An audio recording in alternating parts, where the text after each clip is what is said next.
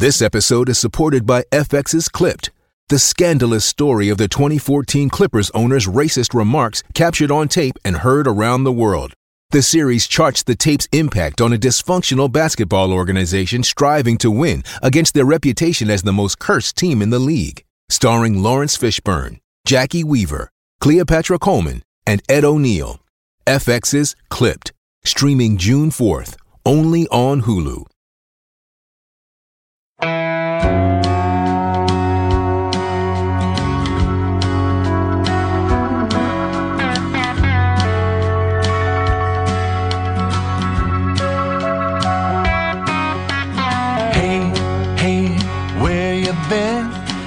Buckeye talk is about to begin. Hey, hey, hey, come on in. Welcome back to another Buckeye Talk. Doug Lesmerises from Cleveland.com. And we're hitting a recruitment heavy this week. Julian Fleming, the five star receiver from Pennsylvania, will announce his choice of colleges on Friday. And if you are listening to this after Friday and you already know what he picked, listen to it anyway because we're not going to get a ton into what he might do. We're going to just talk to people who know him and talk about Julian Fleming as a player. So sometimes I am accused of taking too long to get into the podcast. So how about this? Let me give you a snippet right now of Jim Roth, one of the most successful high school coaches in the history of Pennsylvania high school football, multiple, multiple time state champion at Southern Columbia High School. This is what he says about Julian Fleming, the player he has coached at Southern Columbia for the last three years. But no, he's he's he's a unique unique player. Watching him play in, in youth football and then again in junior high, um, he was always at a different level than the other kids on the field. Uh, just didn't know how how much that would translate to the high school level. And again, when Yep. kids are younger, you know, you don't know how they're going to develop in the future and how things are going to, uh, you know, play out with their physical and, and development and their work ethic and their and so forth. But um, he always stayed ahead of the group. Came up as a freshman, started as a freshman, and even as a freshman, made a lot of big plays right from the start. And so I can remember being in staff meetings during his freshman season saying to our coaches, you know, boy, I, I really think when the, the colleges put our film in and see him, that he's going to get some attention. Um, so I kind of thought that he would get some attention even at a young age. I never expected him to start getting multiple Division One scholarship offers after his freshman year.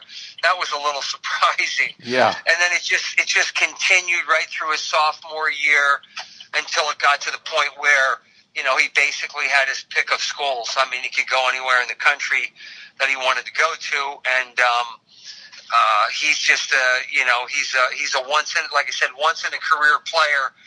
You know, for a coach, even you know a long tenure coach like myself, and uh, you know when you have a kid that's rated the number one receiver in the country, it's just very few high schools are ever able to say they had a kid at that level. Um, so that you know that's what he's evolved into, and as impressive as his athletic ability is, and what he can do on the field, just as impressive to me is the way he's developed uh, in terms of his uh, maturity, emotionally, mentally, and the way he's handled this whole thing and his approach to the game is is just remarkable because um, he's not a, he's not a typical wide receiver kind of elite uh, individual kind of performer that a lot of these guys become. He's still so much a team player, and the way he's handled all this attention and all the success is is really impressive. He, he's very mature about everything, uh, and the way he handles it is is really impressive. So that's what we're talking about here. Jim Roth has won nine state titles at Southern Columbia. Julian Fleming has won a state title every year of his high school career um, so far, three straight. Jim Roth was the fastest coach in Pennsylvania high school football history to get to 400 wins. So this is a small town in uh, northeast Pennsylvania where they play great football. And so that's what Julian Fleming is coming from. So I don't think I would be spending a lot of time on Julian Fleming on a podcast if I didn't think he was going to come to Ohio State because this is Buckeye talk. It's not Clemson talk. Um, and I'm still finishing a story. It'll be up by Thursday morning on Cleveland.com. That Ohio State, Clemson, and Ohio and Penn State, Ohio State, Clemson, Penn State, according to, to Jim Roth, when I talked to him, uh, recruited Julian Fleming harder than anybody in the country. And he has Georgia and Alabama in his final five. Jim Roth was talking about that Alabama rolled out the red carpet for him. But when Ohio State's in this recruiting battle for Julian Fleming, who again is the number one rated receiver in the class of 2020, that's really who they're going against. They're going against Penn State in Penn State's backyard, um, and they're going against Clemson as a, a, national power that is the number one place to go play offensive football right now. So that is uh, who Ohio State's trying to beat to get this kid, who, according to 247 Sports, is the number six overall player in the class of 2020. So let's get right now to a sports writer who knows Julian really well. and is going to help you understand him better here on Buckeye Talk. Joined now by Dan Riley, the sports editor of the Press Enterprise in Bloomsburg, Pennsylvania, which is where my mother went to college, by the way. So, Dan, thank you so much for taking time out of your day. Doug, thank you for having me on the show. Really appreciate it. So, Dan, we're here to dig into Julian Fleming, and you basically have been watching him for most of his high school career. When when did it become apparent to people that Julian Fleming had the chance to really be uh, something special as a football player? Very early in his career, uh, freshman year even. I mean, the kid stands out. Uh, I mean, you notice Julian in a crowd of people. It's just his stature, his his physical demeanor. Um, you see him on the field and you just know that he's capable of doing some special things.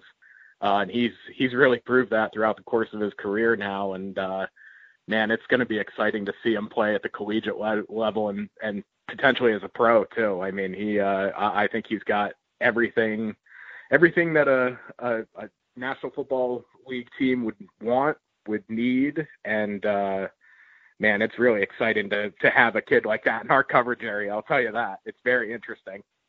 So this this Southern Columbia program that he's a part of, I know it's a a long time legendary head coach leading the program there. Can you just give give Ohio State fans a little bit of a background on what that program is like, maybe the kind of football they play, and kind of how they're viewed by the high school football fans in your area?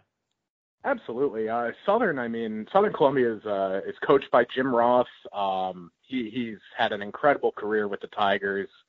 Uh, he, he's, I believe, seven state championships. Um, you know, he's he's really racked up, you know, numerous career wins, and he he's he makes it all work. Uh, without you know, Coach Jim Roth, he uh, yeah, a, a lot of the success that Southern has had wouldn't be possible. So he's been a nice mainstay, and he's been very consistent um, in terms of the way he coaches, what he preaches. You know, and nothing nothing changes with Coach Roth, Um, win or lose, and they very they they don't lose very often.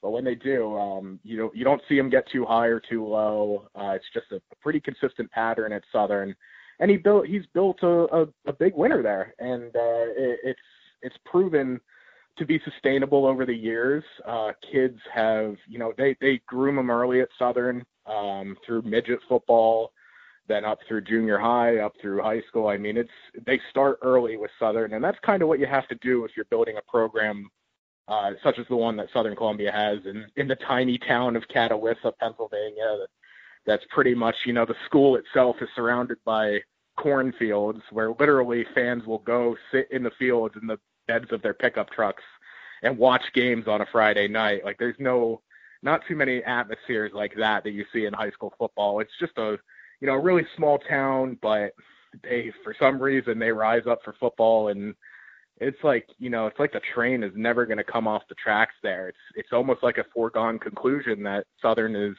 going to go to a state final or at least go into the state playoffs and they're going to they're going to have a lot of success and uh it's it's pretty uh pretty awesome on on their part that they're able to sustain that success throughout the course of all these years. Um, it, it's just incredible, really. So Dan, in the Big Ten, when you have kids coming in, um, Ohio State coaches have always talked about this.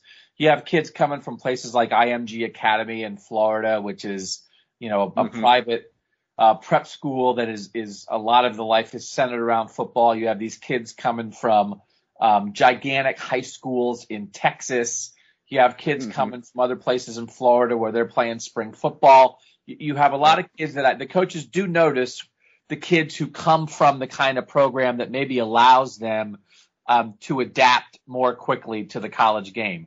So it Certainly. sounds to me like you're you're describing maybe you know a smaller town, a smaller place, but yet the the football is so established there that how, do you feel like Julian Fleming has been for four years get is he been getting the kind of football education that would maybe allow him to jump into college football and, and feel like he's prepared? That's a great question. Um, I, I, do because simply because of Coach Roth um, and, and, his his ability to coach players like that. I mean, I I certainly understand, you know, these these bigger academies um, that that have you know four or five star recruits that come through consistently, compared to a very small very small school. Um, you, you would think that maybe uh, he may not have as much you know playing time against top tier opponents or uh, other players such as uh, uh, of his caliber. Um, but I, I really feel like Julian has all the uh, all all the tools right in front of him that he needs to have to in order to succeed at college. Um, and, and certainly in a Big Ten school, you know, a program like Ohio State that's that's been so successful has such a great, you know, a huge following and you know, it's just such a great tradition there. And, and all these big, bigger, you know, Big Ten schools, SEC, I mean, wherever it is, it's just, uh, I can certainly understand why uh, some may think that he may not, you know, oh, he hasn't seen, you know, this any competition out throughout the course of his career, but he hasn't really needed to, in my opinion. I I think he, uh, above all else, is just a physical physical kid. He he's built like a wide receiver. He he has all the tools already, and I, I think it's stuff that you can't really coach too. I mean, Coach Roth has said throughout the course of his career that you know this this God-given talent that Julian has. I mean, it's just stuff that he can't coach. And when you have that on your team, I mean, it only makes everybody else around you better.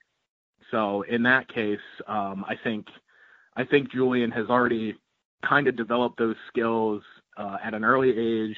Kind of knew that he uh, wasn't gonna necessarily see some of the bigger schools. I mean, there obviously are some big schools in, in PA that have produced uh, some quality, quality college and NFL players. Um, and I think Julian can certainly be one of those. And uh, yeah, it's just uh, it's crazy to think that a kid from Catawissa in such a small town uh, can can someday potentially be on an NFL squad. It's just surreal. What kind of offense does Southern run, and how has Julian sort of worked into um, what what they traditionally do on that side of the ball? It's interesting because Southern runs a wing tee. They've always run a wing tee, and it's pretty common in high school football, especially in our area. A lot of teams teams run the wing tee, and obviously, you know, the wing tee, you're you're trying to run the ball a lot. Uh, but Julian has been, you know, Southern usually only has two wide receivers on the field, one of them being Julian, and uh, they've done a great job really setting up his opportunities off of the run when they are when they're able to have success running the ball. That just opens opens things up for Julian. Um, and he's uh, he's made the most of those opportunities. Really, uh, it's just a matter of getting you know getting comfortable uh, and opening up the field for him. Uh, he's he's thrived in the play action uh, and he's just a deep threat. I mean, uh, you're you're consistently seeing him double teamed uh, nearly every play, and that obviously opens up uh, some opportunities for his teammates. Um, and if and even when Julian is double teamed, I mean, he he can still go up and get the ball.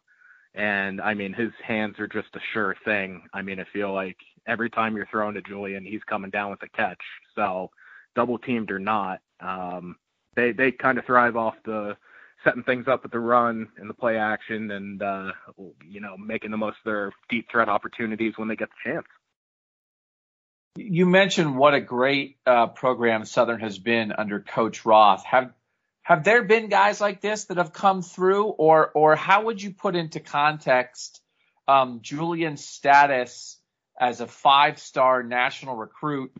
How how unusual is that for this area, or could you point to oh this guy a couple years ago, this guy a couple years ago that they've had maybe guys of this caliber every few years?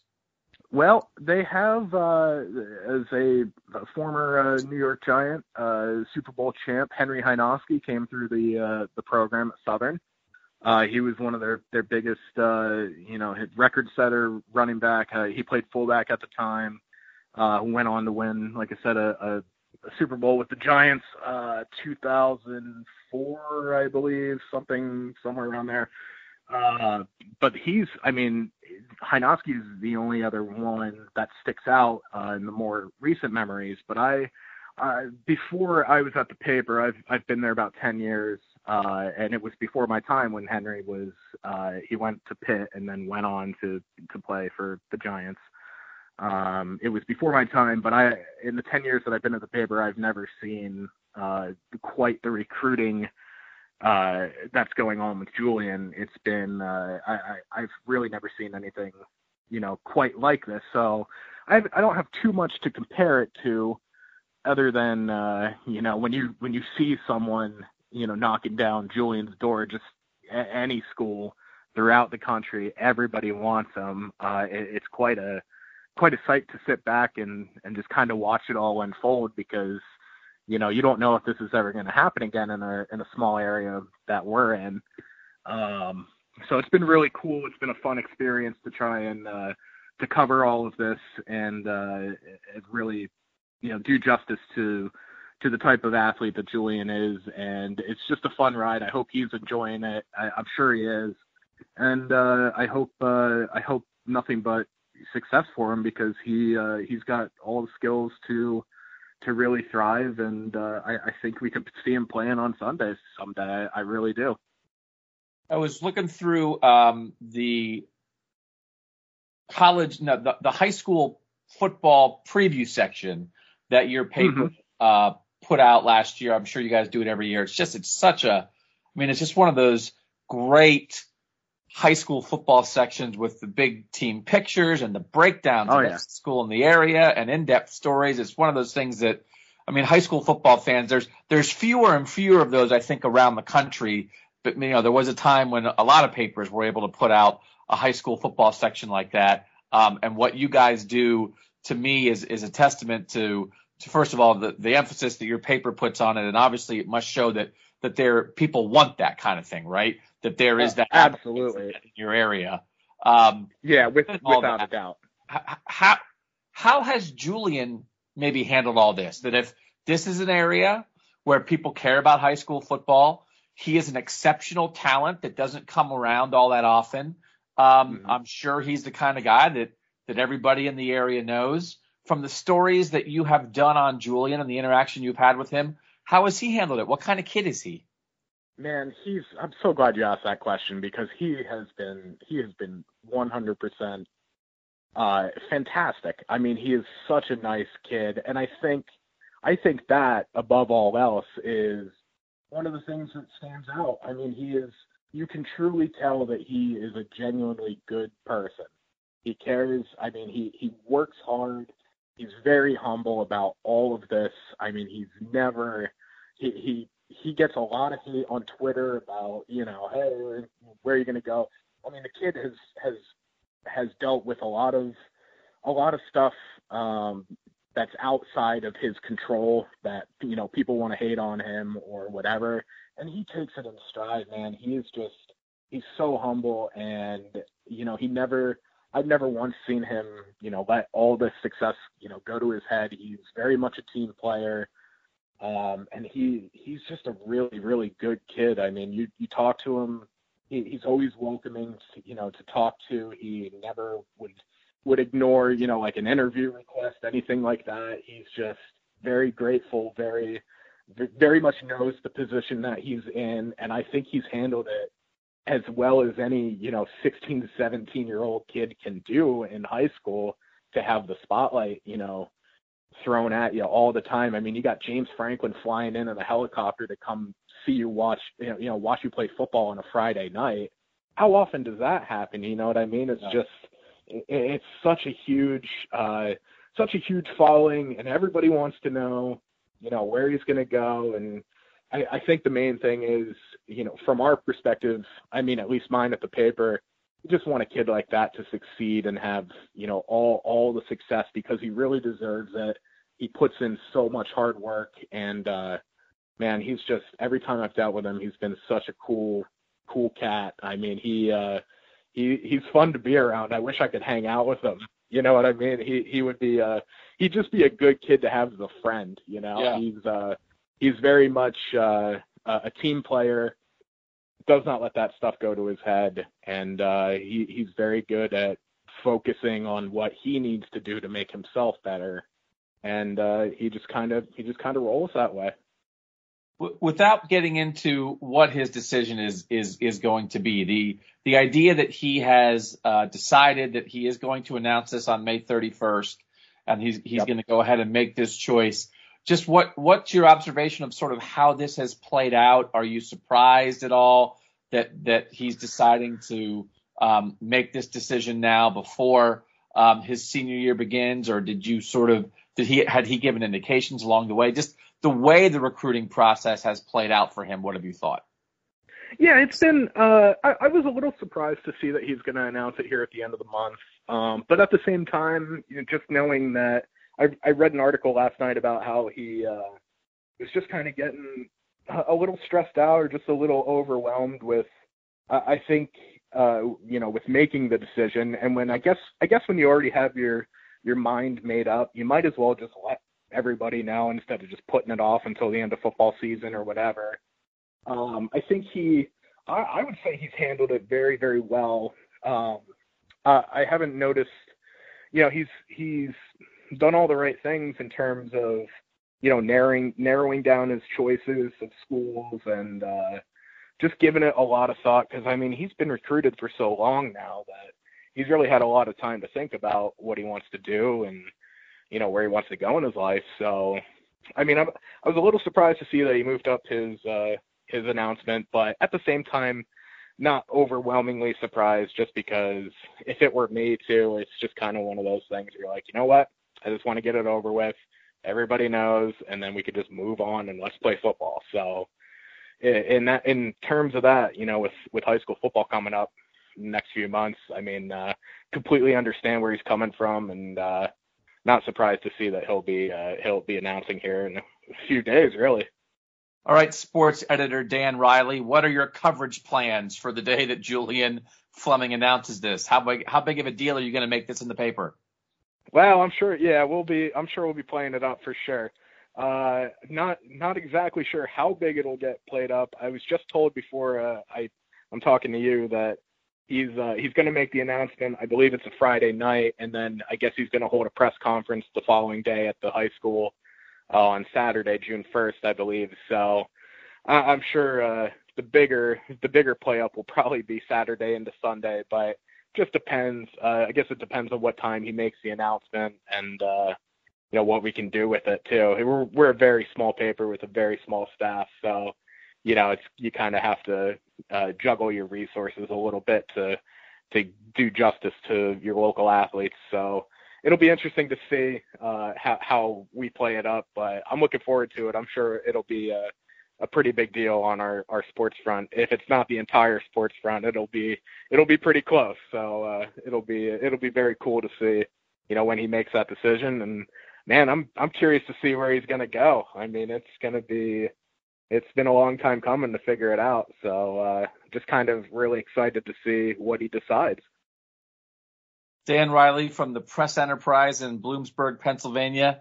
Thanks for uh, for giving our Ohio State fans here a, a peek into uh, into this kid. And I think you know I've been covering this for a while too, just like you have, and, and you do get to the mm-hmm. point that you know all these kids they they put themselves with their talent, with the work they do, with the support of their families and their coaches, they put themselves in position to only have good options. So, right. uh, you know, when you when you get to that point, you know, you can't go wrong. And so I do think in the end, these kids, they do. It's a great privilege, right? It's a great privilege to have this many people care about your life, but it also yep. can be a burden at times too. So it's always, I think it's a relief um, when these kids get a decision out of the way and then get to sort of realize, you know, their lives can move on now. Because again, when you get to this point, there's there's no wrong choice when you have the options he has. So, um, Dan, without, thanks so much a, for time. Yeah.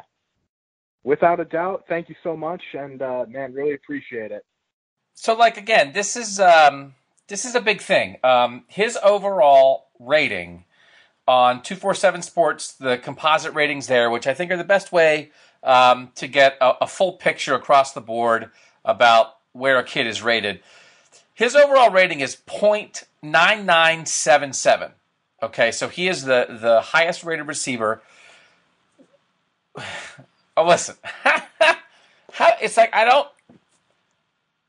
I don't want. So I was about to say if he gets to Columbus, I'm going to say when he gets to Columbus. Okay? So, like, I'm not going to, you know, mess up a kid's announcement, but I'm not ifing it.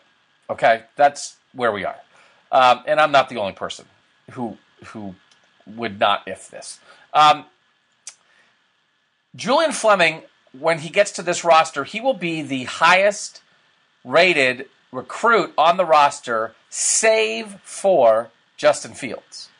So, what this kid's overall rating is in the 247 system, it's higher than what Nick Bosa's was in 2016 when Nick Bosa was a five star.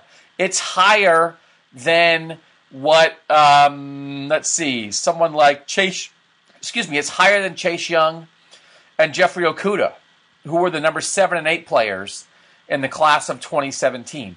It's higher than Nicholas Petit Frere, who was the number seven overall player in the class of 2018. We talked about those 2017 and 2018 classes for Ohio State. We're both ranked second in the country.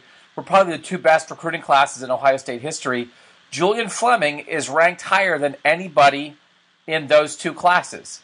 Uh, he's ranked higher than Zach Harrison, who was number 12 in last year's class and he's ranked higher than Garrett Wilson. And everyone is super fired up about Garrett Wilson, and I get it. It's only recruiting rankings.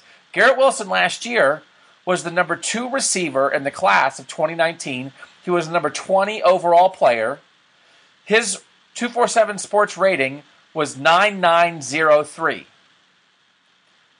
Julian Fleming's is 9977. So that is what we're talking about with this kid.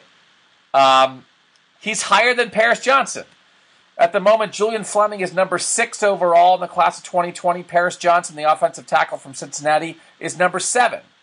Julian Fleming is 9977 in his rating. Paris Johnson is 9973. So Julian Fleming, as a recruit, is as good of a recruit, basically, as Ohio State has ever seen. That's what we're talking about here. Terrell Pryor was 9997. So Terrell Pryor was a higher rated individual player. But that's what we're talking about here. That's how people look at Julian Fleming right now. So we're just trying to put this in context, and, and I'm going to go to another guy now. His name's Dave Fegley. He's another guy who has covered uh, Julian Fleming. We're going to talk specifically about what he just did uh, at the Pennsylvania State track meet and a little bit more about how his recruitment is being viewed uh, in Catawissa is actually the town. Catawissa, Pennsylvania is this small rural town. The, the, that town itself has a population of less than 1,600 people. So it's a small place where football matters a lot. So let's talk to another reporter that knows very well Southern Columbia football and Julian Fleming. Joined next by Dave Fegley from the Black Diamond Sports Network they cover everything in this part of Pennsylvania where Julian Fleming plays football. And Dave, uh, coincidentally, also teaches at Southern Columbia, um, where Julian Fleming is a student. So Dave and I have been in contact for the past several days, but we delayed our interview um, for a couple days because Dave was at the Pennsylvania um, state championship track meet over the weekend where Julian was participating in several events, and Dave thought maybe that would bring a lot of life to this segment of the podcast. So, Dave, you were there. Just like before we, we get into the detail of what Julian did, just when you watched him that day and the different events he was in, just like what's your takeaway of him as an athlete? That he's a football player doing this track stuff, and a lot of guys do track stuff. What was your takeaway of him as an athlete watching him that day? Well, I think the biggest thing with Julian, and I, it stems obviously from football playing in the state championship game every year since his freshman year. You could kind of tell with some of the other athletes that the nerves settled in. I mean, a couple people false starting or scratching on jumps, but Julian just has that kind of confident demeanor to him that the moment's not too big for him. And I know there was people yelling for him that wanted an autograph or a picture and um, so the spotlight was certainly around him. You heard in the crowd, "Oh, that's Julian Fleming, uh, the Southern Columbia football star, and all that." But he just he's very focused. He knows what he needs to do, and um, to take second in the long jump and the hundred meter dash, and then anchor two relay teams that uh, placed high in the state. I mean, I think it just showed what type of athlete Julian is as an overall um, competitor because it was a hot day both Friday and Saturday. So between having to run in the preliminaries and semifinals and fitting everything else in, and then having that added um, that added cloud over him of being kind of the showcase of the entire weekend. Um, it had to be both mentally and physically draining, but he certainly um, was very competitive and really at the top of the state showing that he's the complete package. So, Dave, when you watch a guy like him run, because he's a pretty good sized receiver, what's he look like going down the track in the hundred against these these other guys he's racing to be the fastest guy in the state of Pennsylvania? That's a, funny you brought it up because um, actually in the long jump it was even more comical because the kid that actually won beat him in the long jump. Julian was winning the long jump till the second to last jump, and there was actually a controversial where they thought it might have been um, measured wrong. But anyway, he he kind he does look like a man amongst boys, and ever since his freshman year, that was the biggest gap from his freshman to sophomore year when he started to hit the weights very heavily. He kind of looked like a uh, we'll just go into the conference that you're covering, Big Ten. Kind of look like a Big Ten tight end going up against a, uh, we'll say a Division three or Division two D back. I mean, the size difference is unbelievable, and it's the probably the most amazing thing is just how effortless he makes it look. Whenever he's running, sometimes you see those guys that have that mean face on them, whereas he's just it's almost like he's jogging or prancing with the way he just glides through uh, his motions. Dave, with being around the, the Southern Columbia program as much as you have been, um, again, they, he's played in the state championship game in football every year of his life so far. Again, that you're talking about him being at the state track championship and just being calm and collected in that moment. What, what's it like when Southern Columbia is this kind of program that just makes appearances in the state championship game a regular part of the season? What's it like, not just for Julian, but the whole program? Well, I mean, I've been fortunate enough. I grew up, I've attended school at Southern Columbia, and um, we don't have, I wouldn't say, I mean, if, if you're looking at Division One um, producers, Southern Columbia hasn't, and I think that's what makes it even more impressive. You have your St. Joe's preps and bigger schools in Pennsylvania, Aliquippas, that have had all this NFL success, there's in terms of state championship production, Southern Columbia's appeared in more than twice as many as any other school in Pennsylvania. This year, they're going to be the odds-on favorite to win a 10th state championship. Nobody's ever done that before. And uh, since the PIAA implemented the state championship game, Southern Columbia has appeared in over half the games since the early 1980s. It's just mind-boggling the success that they've had now for um, over three decades. And in terms of coaching, Jim Roth, the head coach, has been there at Southern Columbia uh, since he started in the mid 1980s. There hasn't been a coach, not just in Pennsylvania, but in the entire country, that has coached since Coach Roth started that has the same amount of wins or the winning percentage that he has. Um, Southern Columbia hasn't had a losing record since before Roth came. The worst season he had was one game over 500. So to be going on four decades here without having a losing season, I mean, it's it's pretty uh, incredible that whenever maybe Southern goes nine and two and loses in the first round of the state playoffs, it's considered a failure of a season when everybody else, 99% of the schools in the state would be jumping for joy with that kind of success. Dave, just knowing the sports fans in this area of Pennsylvania, um, how big of a deal is college football, and what what are the what, what, college team do people root for the most? Well, in this immediate area, um, Penn State just being an in-state program, um, it was I would say the overwhelming team that uh, people root for. But in the area we're in, a uh, it's like a there's not too much around the area of Southern Columbia. A lot of farming and uh, just laid back. So football is a huge part of the culture. Um, really, uh, it's hard to find a Southern Columbia game, home or away, where the home bleachers aren't standing room only. So the football following's amazing. Um, but Big Ten football certainly where people lean towards. Uh, you have your fans that are fans in the Notre Dames and other schools, but um, primarily the schools in this area that are root that people root for are your Penn States and your Pittsburghs. But I think um, as far as a following, Big Ten's the biggest interest. Um, so there's a lot of knowledge of, around this area, and people keep up and are pretty sharp on their football knowledge. And with the so success they, of the Steelers and the Eagles in the NFL, I mean, it right. stems from that. Okay. So how would you characterize just sort of the interest in Julian's decision that he is going to announce uh, on Friday? How is this something that you know beyond the success of the team and the interest of, in the Southern Columbia team? How interested are people in in what in where Julian Fleming is going to play college football? Well, that that's something that I think before I even get into it, you can credit Julian for because he certainly isn't trying to take over and be the spotlight. He's kind of laying low with it. Um, and he wants, he, like I said, there's a handful of other guys that are getting Division One looks, and he's trying to do everything he can to help hype them up. Um, but I, I think not just Southern Columbia, the schools that Southern plays on a uh, annual um, occurrence.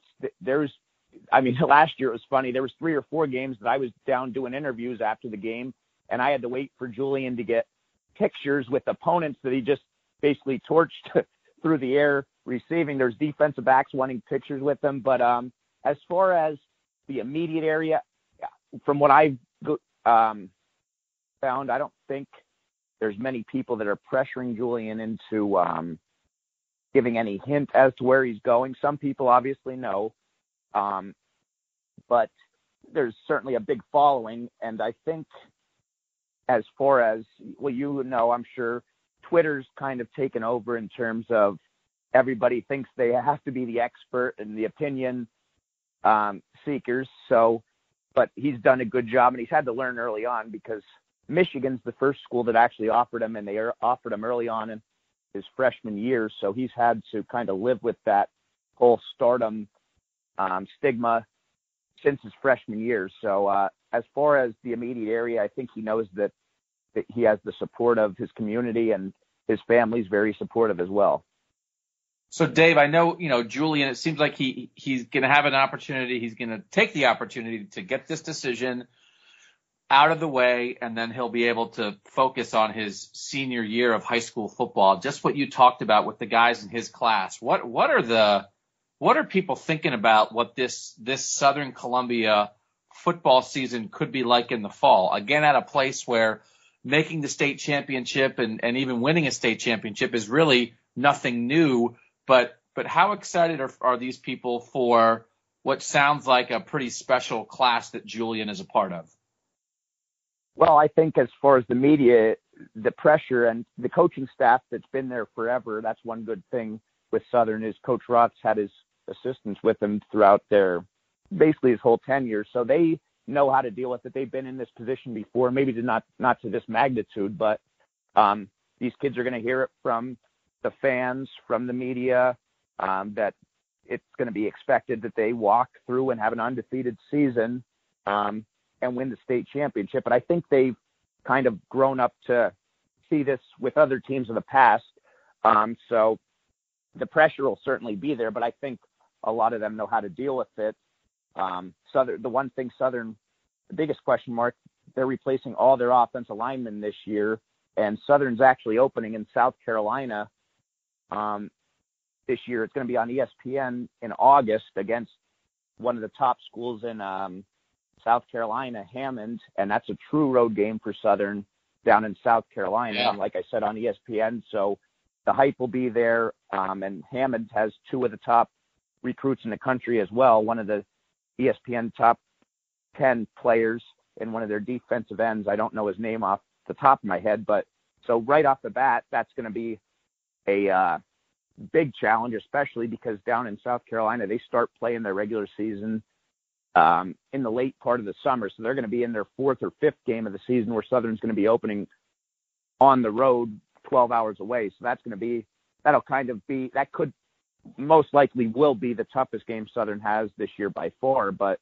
as far as um, the rest of the season, if it's anything like last season, they just take it a game at a time, not looking ahead and kind of have that eye on the prize, but it's just a stepping stone each stepping stone each week until they get to that final game and then um, have been pretty successful when it comes to it. Dave Fegley from the Black Diamond Sports Network. Um, thanks so much for your time on this. It just sounds like uh, sounds like a great part of the country to watch high school football, and I know um, places like Ohio State and and all these big time programs. Coaches have talked about it a lot. They love kids who know how to win, right? That I mean, the individual talent is great, but when you come from a winning culture, when you're surrounded by winning players. I know Ohio State, for instance, always is talking about how many kids do they have who won state championships or who whose teams made the playoffs.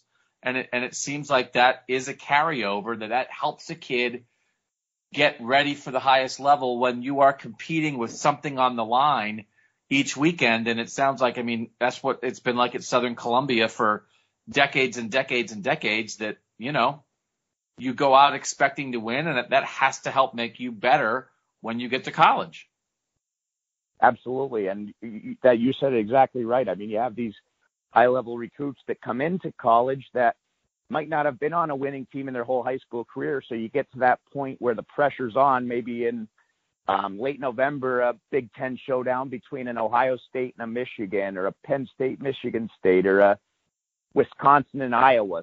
All the different rivalries. I mean, Big Ten probably more than any other conference has those games, and college football is the one sport from the college to professional level where every game obviously matters, and you know that certainly as well as anybody, um, because one loss could be the difference from you being in the uh, a New Year's Day bowl game or it's the bowl championship series. So definitely having that that um, practice or being a part of that pressure building up from the high school level and just having that um, that feeling in your veins of knowing what it takes to win. Um, a lot of people don't have that, and like you said, as far as being, you can be the physically the most talented player, but mentally you might not have ever been in that situation. So it's new to some of these players. Whereas you get guys that are part of winning cultures and playing in these high level games in high school, it's not as big of a jump or as much of an issue for a coaching staff to have to worry about. Dave Fegley, thanks so much for your help. Good luck covering Julian's announcement at the end of this week, and uh, hopefully we'll catch up down the line sometime. All right, so that's the deal on uh, on Julian Fleming. I just double checked one more time. Again, he he will be the highest rated recruit um, to commit to Ohio State out of high school since Terrell Pryor in 2008. The closest, uh, again, Julian Fleming's at 9977. Noah Spence in 2012 was 9975. So that's why we're doing uh, basically the whole first chunk of a podcast about this um, individual kid. Please go read my story. Uh, that'll be up Thursday morning on cleveland.com. uh, talking to more people, not just about Julian Fleming, but about the success that Ohio State, and in particular, um, obviously Brian Hartline, what what has happened with Ohio State's receiver recruiting. I talked to Gee Scott Senior, um, whose son is one of Ohio State's receiver commits in this class. Sort of about Brian Hartline. Um, did talk to Brian Hartline a little bit about this. Um, I just think it's a it's an interesting look that a lot is coalescing around Julian Fleming just with the teams that Ohio State has to recruit against, what Ohio State's trying to do, what they're trying to do with the young coach like Brian Hartline, what they're trying to do with the new coach like Ryan Day, what they're trying to do with this offense. A, a lot of things are in play here with Julian Fleming, and uh, there are a lot of reasons for Ohio State to feel very good about how things are going. So that's it for this part of this podcast. I hope you enjoyed those interviews. We want to thank uh, Dan Riley and Dave Fegley uh, for their time on that. And, and I will say this before we get out of this. Um, again, just talking to people, I think this has been um, pretty uh, heated for Julian Fleming. Not heated, but just that uh, he's going now. He maybe wasn't always going to commit this early. Uh, he's just swamped, and, and that is not new. But a five star kid, even from a program like Southern Columbia, that's a great winning program. You know, it's not like IMG Academy, or it's not like uh, St. John Bosco uh, in California, where they're pumping out five star kids, where they're pumping out Division One players every year. It can just get overwhelming. and So I think it has gotten overwhelming for Julian Fleming. That's part of why he's going now. So just with any of these kids, you want them to have peace about their decision, and if and if you can do this now um, and get the decision over with, then you can play your senior year of high school football and try to go out a winner at a place where you've been a winner your whole career and not have any of this stuff affect your season or anything like that. So, as far as why this is happening now, I think that's why because it really just has gotten um, really intense for him. So, all right, we'll be back in one second with a bunch of your questions. Thanks as always. You can always send stuff, right? I didn't do the intro at the beginning because I wanted to get right to the podcast. And I want to get right to the meat. Right to the meat. No app this week. No app. Sometimes I, sometimes eh, the apps. I like apps. I thought calamari was octopus, and then some, someone told me this weekend it was squid.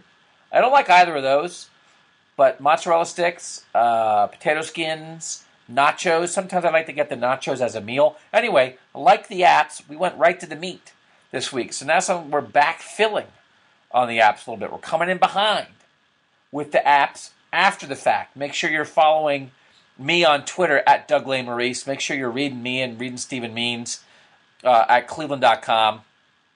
This Project Tech stuff is coming to an end. The free trial ends on Friday, the end of May. Um, but you don't have to do the free trial to get to pay. So you've kind of missed the free trial.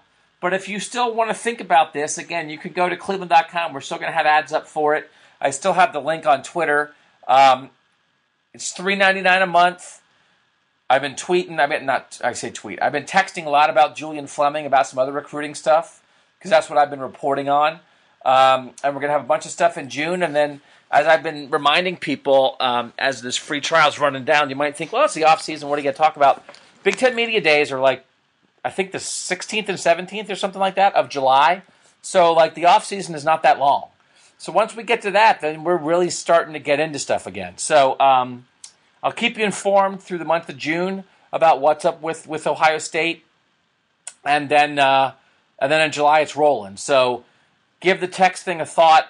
Um, find me on Twitter. You can see the link there. Find it on Cleveland.com. But for now, we'll get back to uh, more questions from you guys here on Buckeye Talk. Okay, into your first questions here on Twitter. Christopher King at Scooters King everyone's so interested in in like Ryan Day's prospects as a coach that it's like I feel like we could do like oh I could do like another Ryan Day podcast, but I think Ryan Day's been in the headline of this podcast for like the past three or four weeks, or at least before last week. Um, but it's the underlying thing, right? Like Ryan Day is the underlying thing of all this. Of like we know the 17 and 18 recruiting classes are number two in the country. We know Justin Fields is here. How good is Ryan Day? So Here's the Scooters King question. Let's say this is the off season after Ryan Day's fifth season as the Ohio State coach. So 19, 20, 21, 22, 23. he's coached. What's his winning percentage? How many Big Ten titles? How many wins versus Michigan? How many Heisman Trophy winners? How many playoff appearances? How many national title appearances? How many national championships? So I went through and I just did this. I just worked this out. And if I told you my prediction is an 809 win percentage, 55 and 13, if I tell you that's, I don't know if that's a prediction, but I thought that was a reasonable assessment. Five years in, 55 and 13. Three and two against Michigan. Two Big Ten titles in five years two playoff appearances, one national title game appearance, no championships. 55 and 13. That feels a little under to me, which again is ridiculous. the year by year record that I came up with to get those five that five year result is 10 and 3 13 and 2, 11 and 2, 12 and 2, 9 and 4. So that 10 and 3 this year is 9 and 3 in the regular season, lose to Michigan, don't make the Big 10 title game, win your bowl. And then next year in Justin Fields' second year, with year two of Garrett Wilson, with you assume you get a good back in here, um, Julian Fleming's here as a freshman. You like your receivers. The defense is still growing. That that is a uh, 11 and 1 regular season, get to the Big 10 title game, win that to get to 12 and 1. Win the first, win a playoff semifinal to get to 13 and 1, and then you lose to Trevor Lawrence and Clemson in Trevor Lawrence's last game as a college quarterback in the national title game. And that would be Ryan Day's first two years, 10 and 3 and 13 and 2. Then, now you're in the Jack Miller era, presumably. That if Jack Miller is a backup or redshirt somehow in his first year on campus behind Justin Fields, that then Jack Miller is the starter in his second year on campus. So now these years three, four, and five of, of Ryan Day, I'm, I'm calling the Jack Miller era. That's his year two, three, and four on campus. And your question is, is Jack Miller a national championship quarterback? So if I told you that Jack Miller's three years were 11 and two, lose to Michigan, 12 and 2, beat Michigan, win the Big 10, make the playoff and lose in the semifinal. And then 9 and 4. Why? Why would you get worse like in Jack Miller's third year as a starter? Cuz stuff happens. Cuz stuff happens sometimes. And maybe you lose to Michigan in there, right? Actually, no, no, you beat Michigan. I had that as a as a win against Michigan to make Ryan do three Ryan Day three and two against Michigan. You beat Michigan, but somebody jumps up and bites you a couple times. You lose the bowl, so you're nine and three in the regular season, and you lose your bowl game, and you're nine and four, and suddenly that's bad. And what is it? Why am I predicting them to go, to go nine and four five years from now? Because sometimes you go nine and four. So, like in that world, are you disappointed?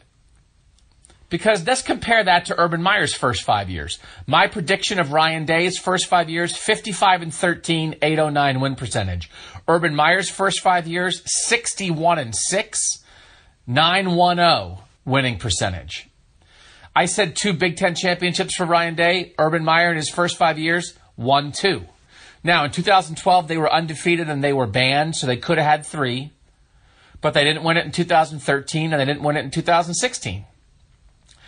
So I had the same number of Big Ten titles. Number of playoff appearances, two for Urban Meyer. Banned in 2012, didn't make it in 13, won it in 14, did not make it in 15, made it in 16. So if you're feeling disappointed at my at my Ryan Day predicted outcome, it's the same number of playoff appearances as Urban Meyer in his first five years. And then Urban Meyer got a national championship, and my prediction does not include a Ryan Day national championship. So it's one of those things like, how could you be disappointed? At 55 and 13. Losses by year 3 2 2 2 4. And with the same number of Big Ten championships and playoff appearances as Urban Meyer. Now the difference is Urban Meyer's 5 and 0 against Michigan. I, I mean, how can you predict anyone to go 5 and 0 against Michigan? Urban Meyer won some crazy games to get to 5 and 0. So I think it's a really interesting question. I feel like 55 and 13 is almost like a worst case scenario. Yet within that worst case scenario, Only he only loses four games once. And when you get if you go if he does that and it's three losses, two, two, two, and then nine and four, you're not going to fire him in year five because you went nine and four. So it's a very interesting exercise, and I appreciate the question from Christopher King. And I just would ask you guys what you think about that. If you want to tweet at me and respond to that, that's great. It's just a really interesting way to think about it. Good question from Christopher King. Stephen at 2 S-C-U-B-A-S-T. Oh, see, he has Stephen there. 2 Scuba Steve 7.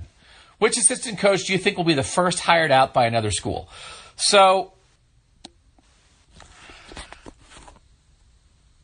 I don't think Larry Johnson's going anywhere. Um, Al Washington, I think, is here for a little while. I think he needs to grow as a coach. And if he's a Columbus native and his dad played for Ohio State, then he's going to do that here, I think. Uh, Matt Barnes is the assistant secondary coach. I just, I don't even know what he is exactly. Greg Mattison's at the end of his career. Uh, Jeff Hafley is the guy you think about. Greg Studrawa on the offensive line, he's not, he's not going anywhere. Uh, Tony Alford, maybe. Uh, Mike Yurcich, maybe. Kevin Wilson, it's, it's hard to get a read on him. I mean, he's been a head coach, but he had the incidents alleged incidents that uh, you know players claim some level of something at, at, Indiana, the way he treated players. I mean, the three candidates really are Mike Yurcich, Brian Hartline, who I didn't mention, um, and Jeff Hafley. Now, Tony Alford's in there, and if Tony Alford really wanted to go after a head coaching job, I think he could. I think he's done a really good job, and I think Tony Alford could do that. Um, Uh, Tony Alford's been at Notre Dame. He's been at places. Ohio State went and got him from Notre Dame. So somebody could come get Tony Alford for sure. I'm curious to see how Mike Yurcich progresses because that's the spot, right? That was the Tom Herman spot Houston came and got him as a head coach. Ryan Day became Ohio State's head coach from that spot. When you're in this era, when you're a quarterback's coach and you're an offensive play caller, and Day's going to be the play caller, but Yurcich is going to help with that, you're hot, right? Hartline is already getting calls from people. And he's content right now. He is not looking to get out of here but I don't think when you're a young receivers coach like that, he's not getting called to go be a head coach somewhere. I think probably, and I don't know this, I would imagine there are NFL teams and other teams asking him, do you want to come be a receivers coach here? You've shown that you can coach receivers. Do you want to move up? Um, and so I don't know if the question is by another school. I don't know because I think Hartline and Jeff Hafley. I think Jeff Hafley's move from here as defensive coordinator in the NFL. He came from the NFL. I think that's where he'd go. I think it would be more like a Mike Vrabel path that he, he goes that kind of direction, that he goes up a level. And is Jeff Hafley going to go be from Ohio State right now, go be the head coach of a college program? Maybe. I think Jeff Hafley's going to take over as the full defensive coordinator maybe in two years.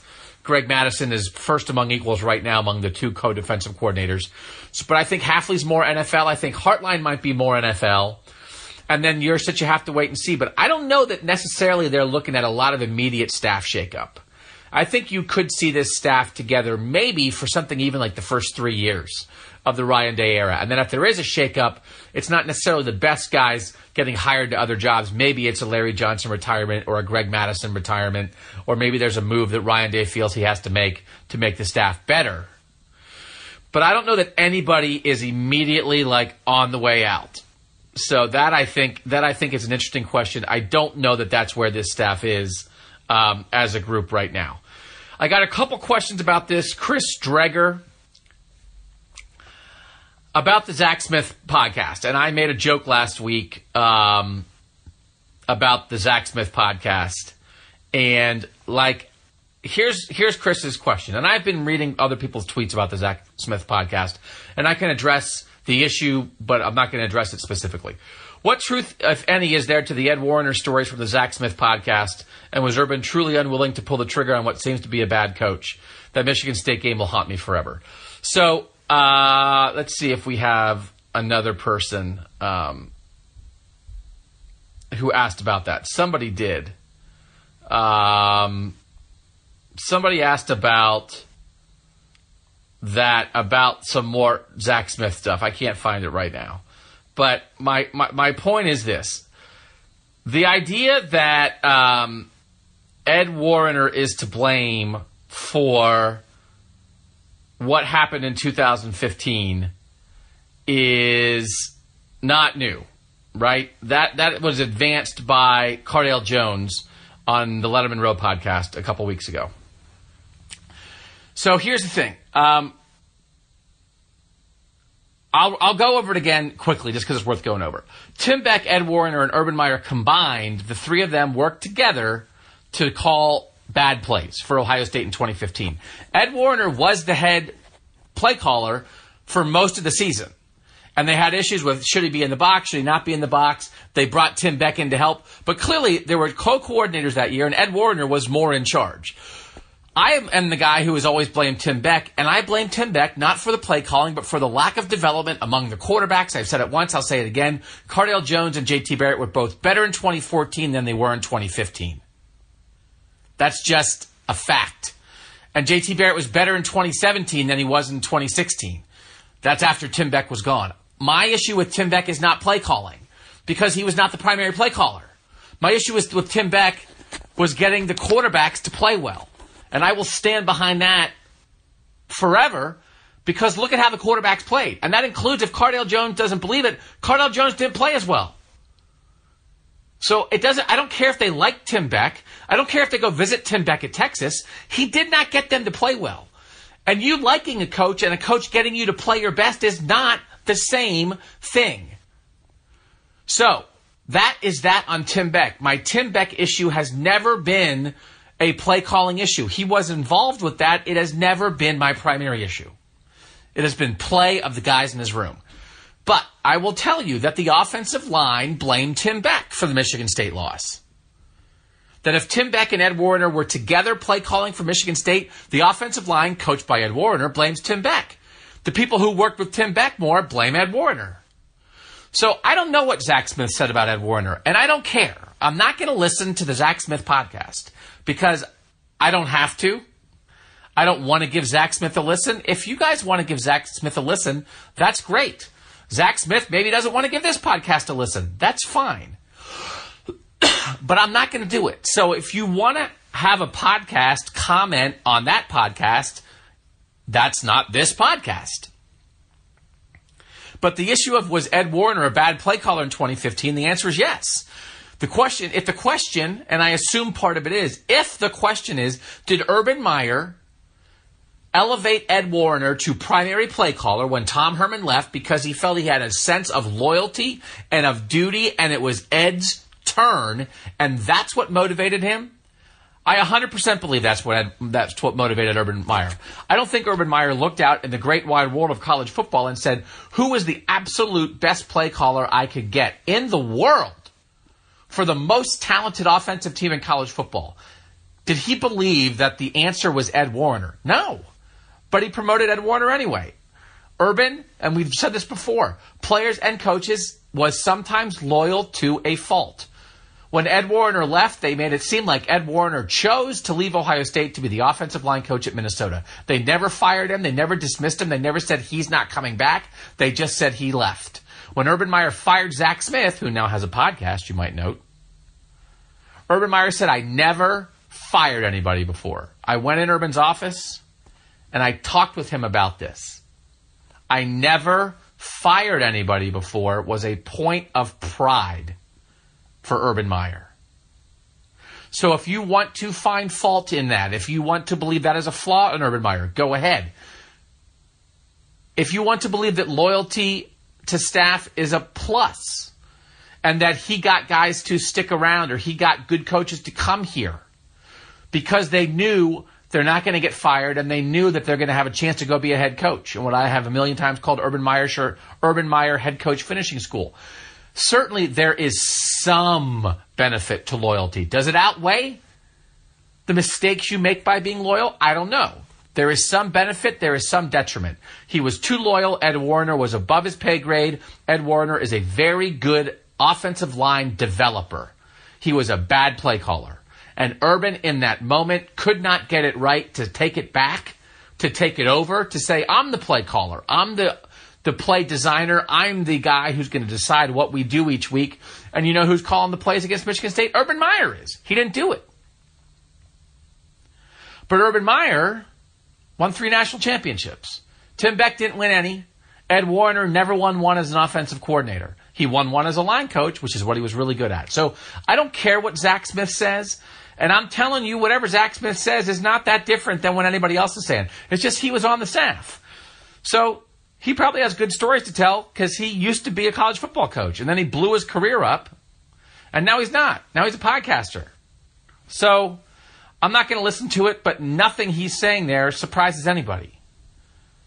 So yes, Urban Meyer was too loyal in that moment to Ed Warinner. and when he went out and got Tim Beck, instead of that, and I wrote this story at the Fiesta Bowl when Ohio State in that 2015 season wound up playing Notre Dame in the Fiesta Bowl. He looked at Mike Sanford, who wound up going to Notre Dame as a play caller. And I'm, I don't know this for sure, but I'm guessing Mike Sanford, who would have been a better hire, Urban had worked with his father. He would have been a better hire than Tim Beck. But I bet Mike, San- Mike Sanford wanted to call plays, I think. So he wasn't going to come here to let Ed Warinner call plays. If he would have said, to, if Urban would have said to Mike Sanford, you come, you call him. Ed's your co, you're in charge, Mike Sanford. I think Mike Sanford would have come, and Ohio State would have been better for it. But Urban was loyal to Ed Warinner, and he hired Tim Beck, who had been a play caller at Nebraska, but was out there, didn't have a job, and was willing to come here without being the primary play caller. So the error there, and I don't need Zach Smith to tell me this, the error there is not hiring a quarterback's coach to become the primary play caller, which is what would have exactly replaced Tom Herman. Instead, he elevates Ed Warinner, the offensive line coach, to a position that Ed Warinner could not do effectively. So you know who I had problems with that year? My two main problems? For getting the most out of their rooms, because the play calling is an issue, but also the head coach is involved with play calling.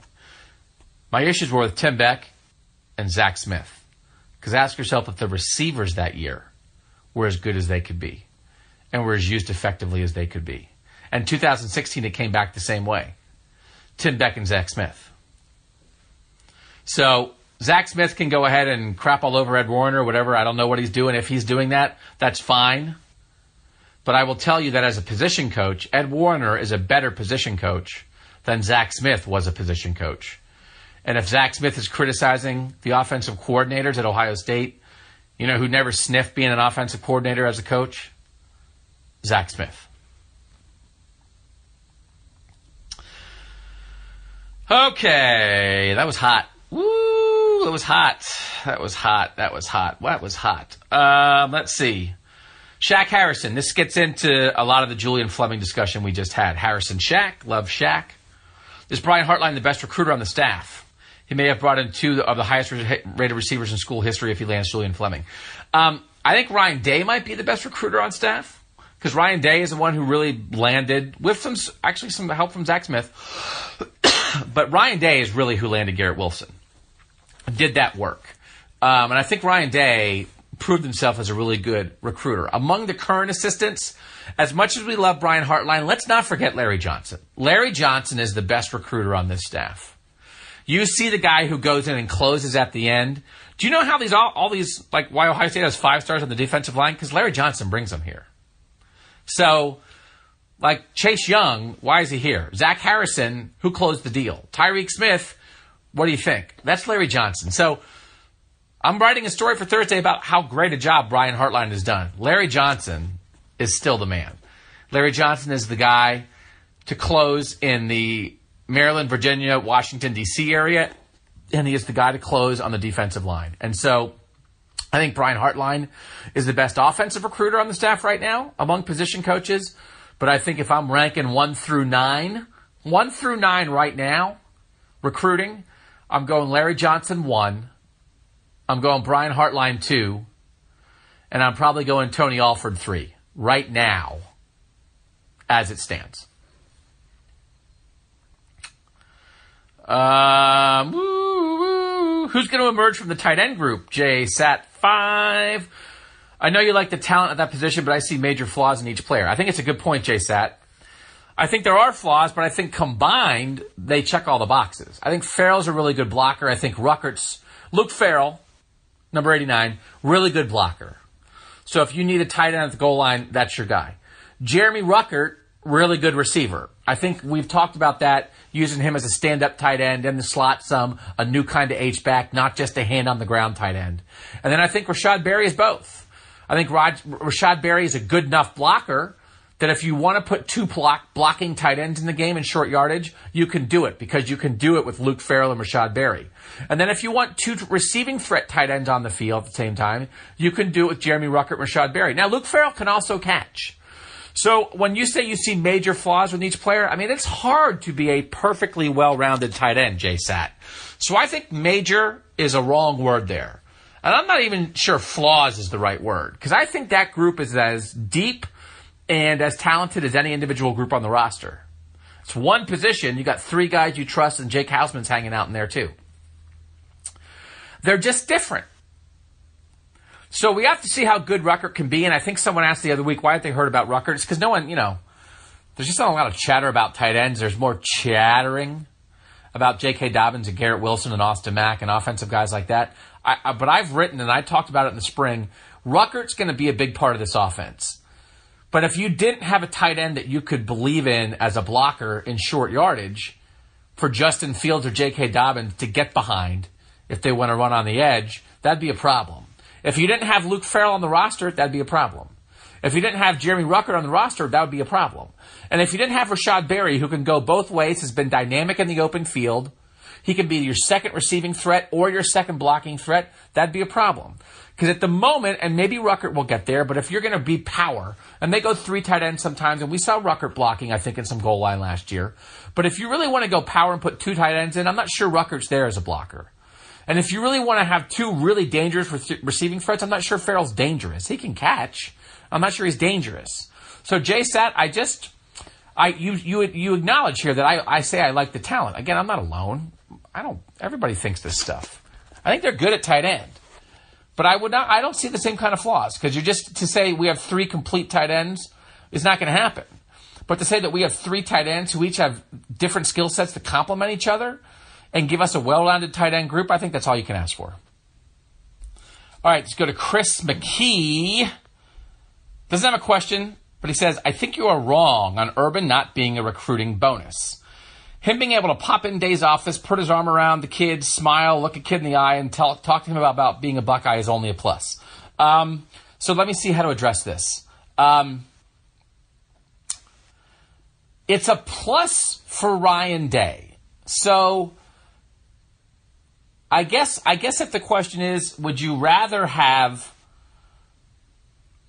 no Urban or have Urban? Would you rather have Urban be the coach of USC or have Urban around to do that? You'd take Urban around to do that. But what I'm saying is, if you're going, I'm just telling you, if you're going against Clemson and Alabama, and a kid is going in the office to be wowed by Saban and wowed by Dabo, you can't combat Dabo and Saban with Urban. Because if a kid says, Well, I met Urban Meyer, well, Nick Saban can say, Well, you met me and I'm the coach.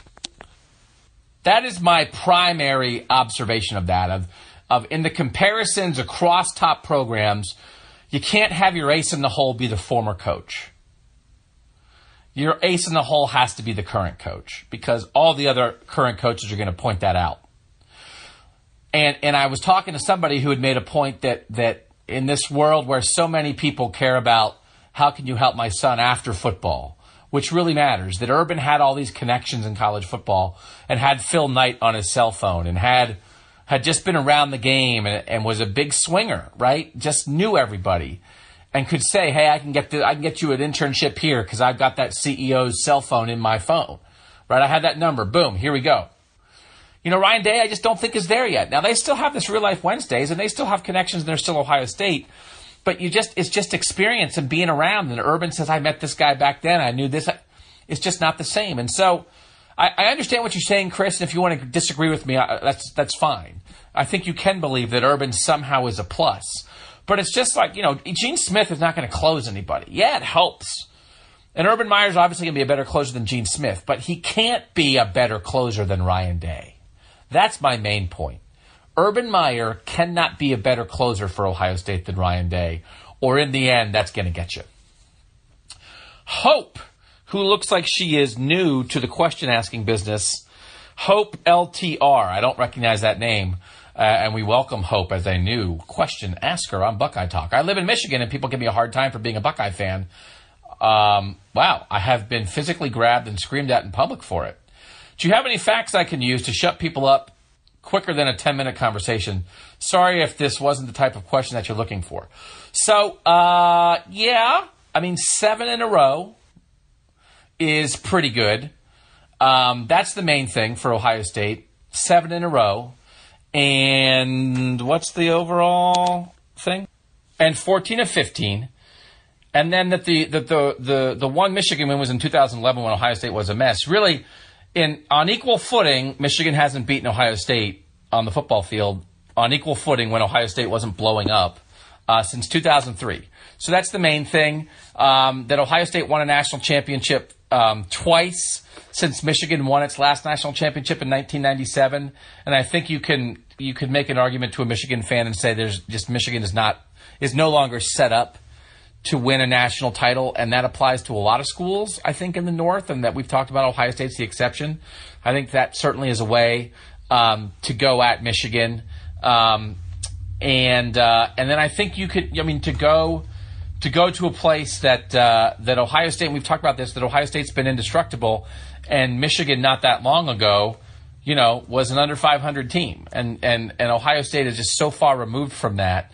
Um, that uh, you know, I think you can ask them about Rich Rod going three and nine, and, and make the point that uh, you know that is not uh, that is not something that an Ohio State football fan um, would be able to relate to. So 7 and 0, 14 out of 15 should probably get it done. But then I guess on the national on the national stage, you know, you could just sort of go at Michigan for trying to be irrelevant. So that's not normally what I do. I'm not here to bash Michigan. I think Jim Harbaugh's a good coach. I think Michigan's a good program.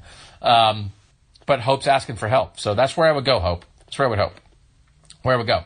Jesse Bowden, M House J21, you felt there's a chance for two to, three, two to three losses this year. If Urban was still coaching, would you feel the same?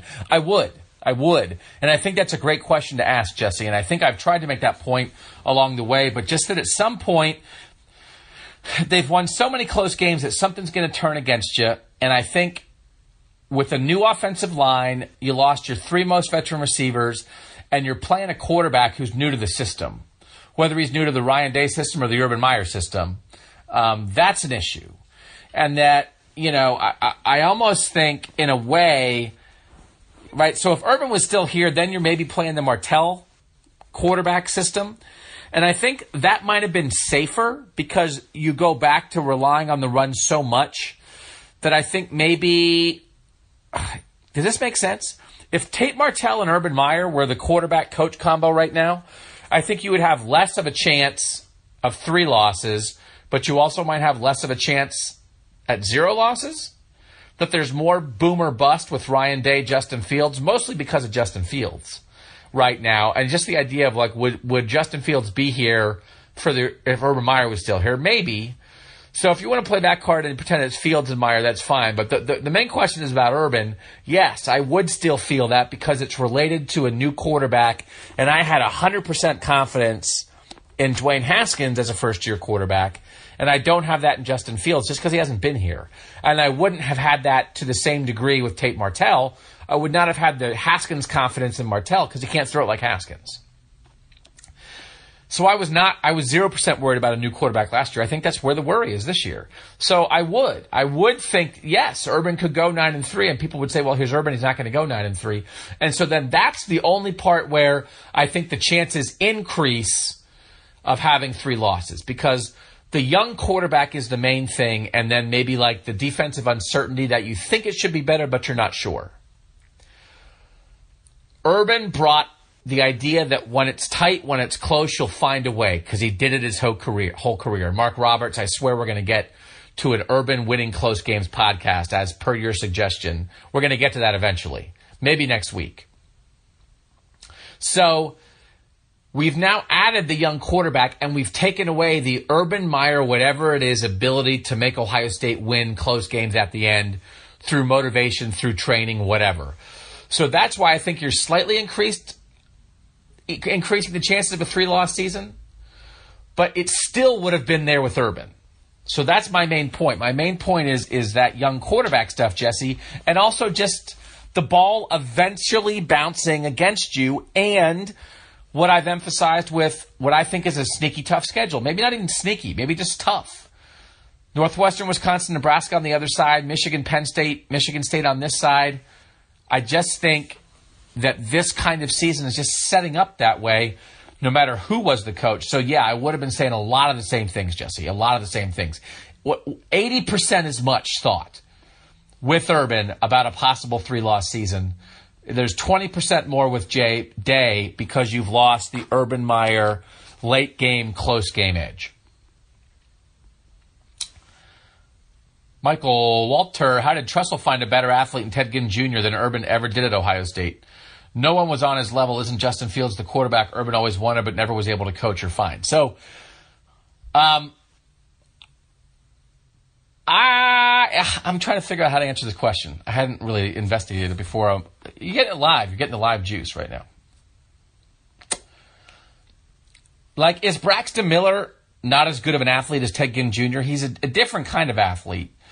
But listen, Ted Ginn Jr. being from Cleveland and Ted Ginn Sr. being the loyal um, guy, kind of guy who's loyal to Ohio that he was. I mean, Ted Ginn Jr. was going to go to Ohio State no matter who the coach was.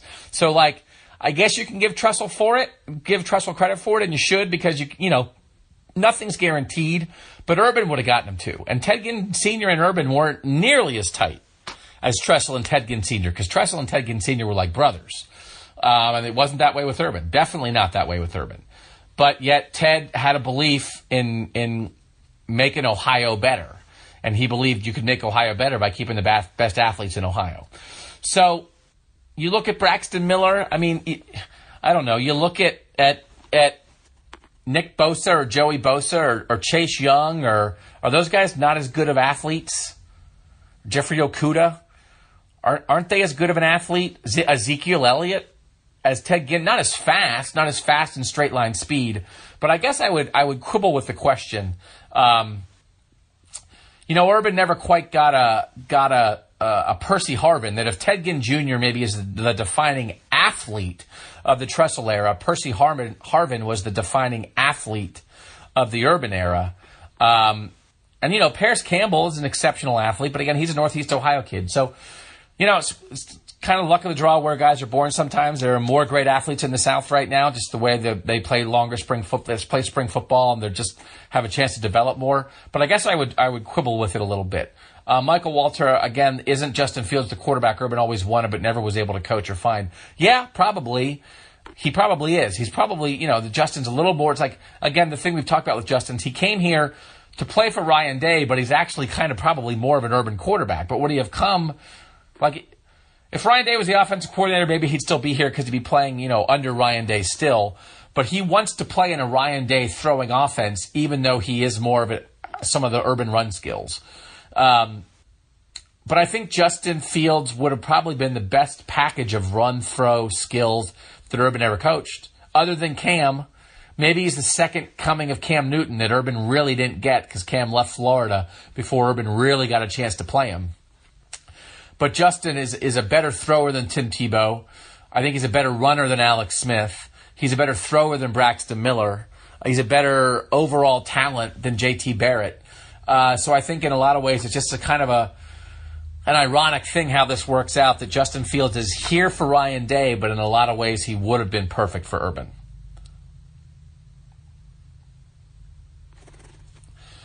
Alan Kitchen uh, can I resurrect my previous question about the chances to win or lose their big 2019 games? Will that be covered by the aforementioned schedule podcast?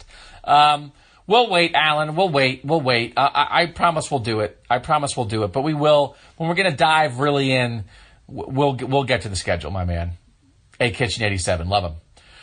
Dave Fitzgerald, two, Buckeye Fitzy with Jim Delany retiring. How likely will it be for the Big Ten to hire a commission that really shakes things up with expansion, etc.? Here's the thing, Buckeye Fitzy.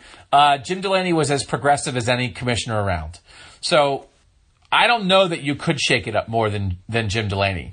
Jim Delany invented the idea of a conference network, which has now been copied by everybody, copied by the SEC, copied by the ACC, copied by the big, by the the Pac 12, all less successfully than the Big Ten network. And the Big Ten network was mocked in a lot of places when it started, including by me. It has been a phenomenal financial success for the Big Ten. the idea of owning and controlling your own games and not farming anything out, everything out. They still farm out the big stuff, the ESPN. Um, they're now a partner with Fox and through the Big Ten network.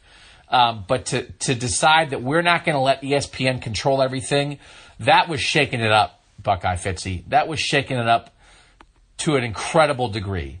And when you think about expansion, and we know all the Rutgers and Maryland jokes, and I've made as many as any as anybody.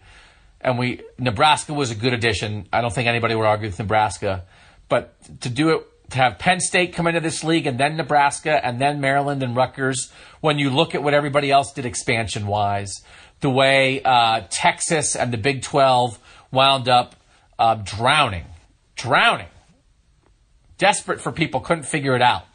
Um, that the SEC wound up with Texas A&M and Missouri. I mean, is that is anybody jealous of that? That the Pac-12 wound up getting Colorado and Utah. Like, are you, are you jealous of that? The Big Ten did as well on expansion. I, they, I don't think they should have taken Rutgers, but all the money is coming out right now that USA Today does all these financial reports that they get every year. The Big Ten is paying out more money to its schools than any other conference, and it's not close. It's not close. And there's one reason for that, and it's Jim Delany. And he's, we always talk about ruthlessness here, right? Jim Delany's ruthless. I disagree with a million things that he did. But if we're talking about shaking things up, it's already been shooken, Fitzy. It's been shaken. So I think the next commissioner is going to be the main thing for the next commissioner of the Big Ten is, is navigating the waters of amateurism. and Jim Delany was very clunky and heavy handed and ham handed with that and insulting when he acted like the Big Ten, which he just made all this money for, was going to go to a Division three model before it would pay players. Insulting. The most insulting thing he ever said. Unconscionable for him to suggest that as some kind of negotiating ploy against amateur teenagers when you have more money than you know what to do with. Unconscionable. Will never live that down. Will forever be part of his bio and should be. And it was right up high when I wrote my story about him announcing his retirement. That is the next test. How will you lead your conference through evolving amateurism? So I think you're actually looking for a steady hand. Because here's the thing Jim Delany actively shook things up. He created a network, he expanded with three teams. Now, college sports is, is this is going to be less about you doing the shaking as a commissioner and as a conference, and more about the amateur athlete movement shaking you. And so I think they want, want a steady hand. They will want a negotiator. They will want somebody who can can handle that negotiation uh, more tactfully than Jim Delany. But Jim Delany, in a lot of ways, was a bully. He would do whatever he thought was best for the Big Ten. He held up the playoff for many years because he never wanted to give up the Rose Bowl for the Big Ten he put the kibosh on the playoff. It's going to be about we have to expand the playoff. How are we going to do it? So I don't think you're looking for someone to shake it up. I think you're looking for someone to calmly steer the Big Ten through what is to come. Because actually, when it comes to revolutionizing college sports, Jim Delany did it as much as anyone. What are the chances we lose Gene Smith if he moves up to take the Jim Delany spot? A lot of, a lot of Jim Delany questions this week. Greg C74. There was a time when I thought uh, Gene was maybe going to be in the mix for something like that. I do think his name, I'm not an expert on this. His name just doesn't come up. The guy who comes up internally in the Big Ten is Jim Phillips, Northwestern AD. He jumps to the top of every list. And Mark Silverman, who uh, was formerly the head of the Big Ten Network, now is the head of Fox Sports. He's at the, at the top of everybody's lists. So it's not going to be Gene. And I do think some of the things that happened at Ohio State, and there are plenty of people who think that Gene Smith should not be Ohio State's athletic director anymore. I think Gene has survived those. Uh, whether he should have or not, I think you could have a variety of opinions on that. I am not of the opinion that Gene Smith had to go and should have gone. Has he been perfect as the athletic director? No. Has he um, done good things in several ways for the Ohio State Athletic Department? Yes. Has he made mistakes? Uh, undoubtedly, he's made mistakes. Um, but I don't think that's the issue. I think Gene's going to retire as Ohio State Athletic Director. I think that will be his last major job. Um, And I think the TV guy might get the Big Ten job because so much of this, Mark Silverman is more of a steady hand guy. And um, I just think that's where this is going to go. It's a good question, and it's one I really had for a long time because Gene was on an upward path, and Gene uh, runs in those circles, is respected, I think, in those athletic director kind of circles. But I just don't think where that's going to head. Brock Doctor will Ryan Day's offense involve the tight end more and minimize jet sweeps and reception from the slot.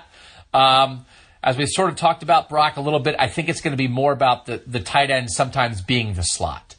I think we might see less of the jet sweep. I think Ryan Day is more interested in motion down the field than motion in the backfield. Um, and as an as he wants to run NFL plays from college sets, you're not you're just not running a lot of jet sweeps in the NFL. You're running a lot of mesh routes. You're running guys crossing three and five and seven yards down the field. So I think you're going to see that, but I do think you're not going to see. I think that the the run threat and we saw we we waited for Parris Campbell to be a run threat. He, he, he wasn't. They'd moved away from the jet sweeps just with Ryan Day as the offensive coordinator. so I do think the jet sweep might be dead. I take that back. There's a t- particular formation where they're, they're going to hit it, but when they hit that jet sweep sweep now, it's going to be as a surprise. I think we're going to see more that the jet sweep is almost like a trick play and not a standard part of the offense. But what I think will be a standard part of the offense is the tight end lining up as the slot. So more tight ends with the slot, less jet sweeps. So fewer receptions from from the KJ Hills of the world. Fewer receptions from KJ Hill. No.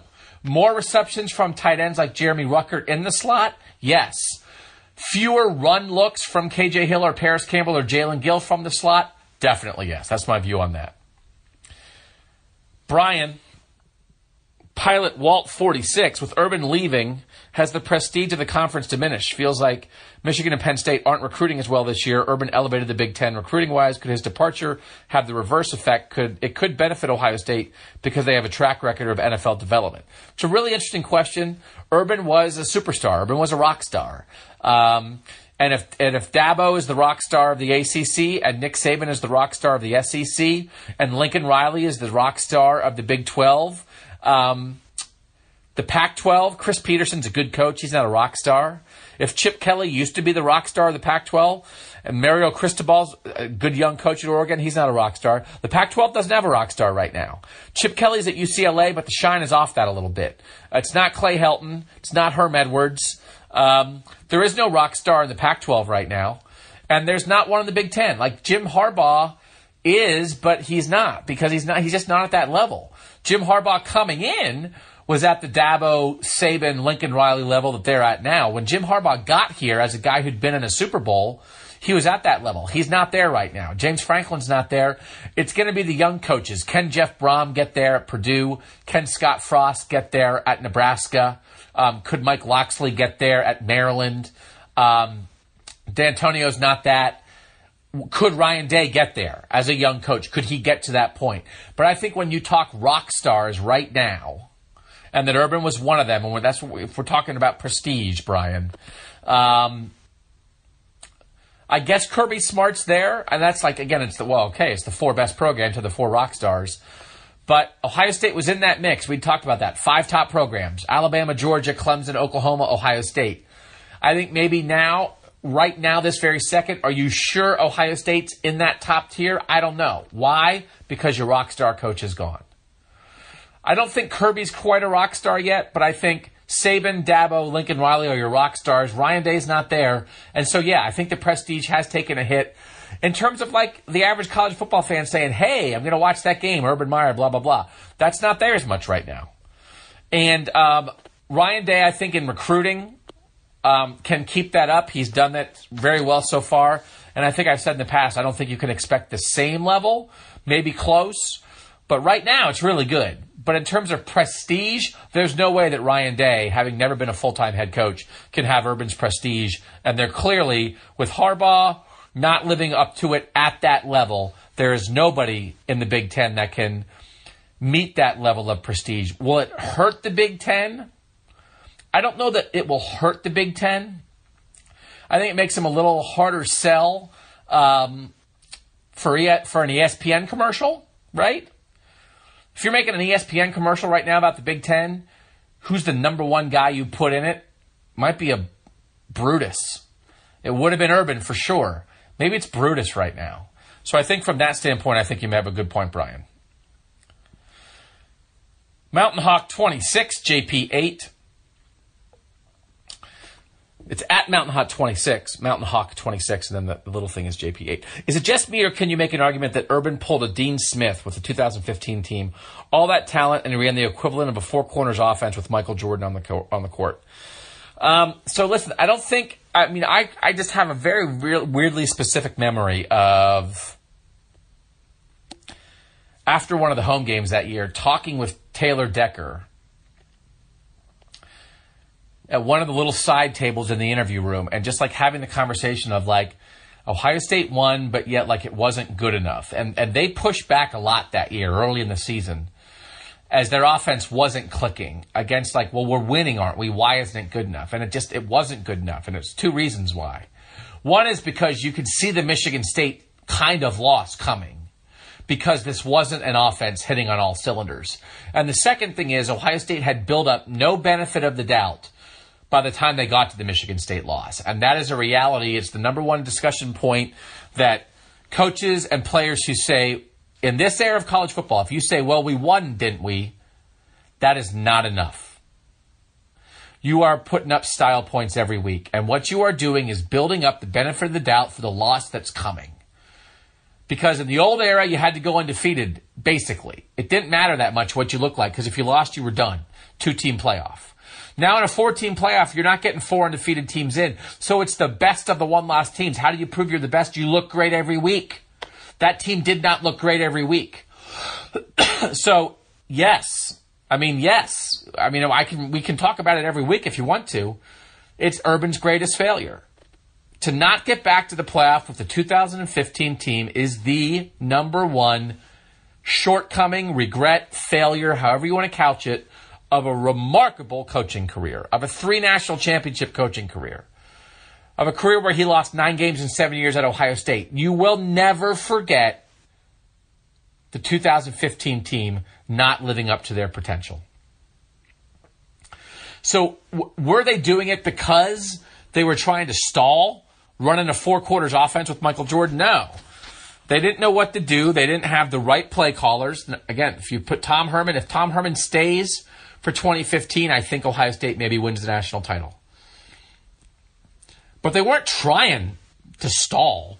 They weren't trying to slow it down. They just couldn't figure out how to speed it back up. They couldn't figure out how to take an offense that had Michael Thomas, Ezekiel Elliott, JT Barrett, Cardale Jones, Jalen Marshall, Nick Vannett, everybody else. They couldn't figure out how to make that offense awesome. And it's hard to believe. And that's why we'll never forget it. More likely, Ohio State loses a non conference game or Ohio State goes 12 0. Tyler Shoemaker always sticking it to me with these tough questions.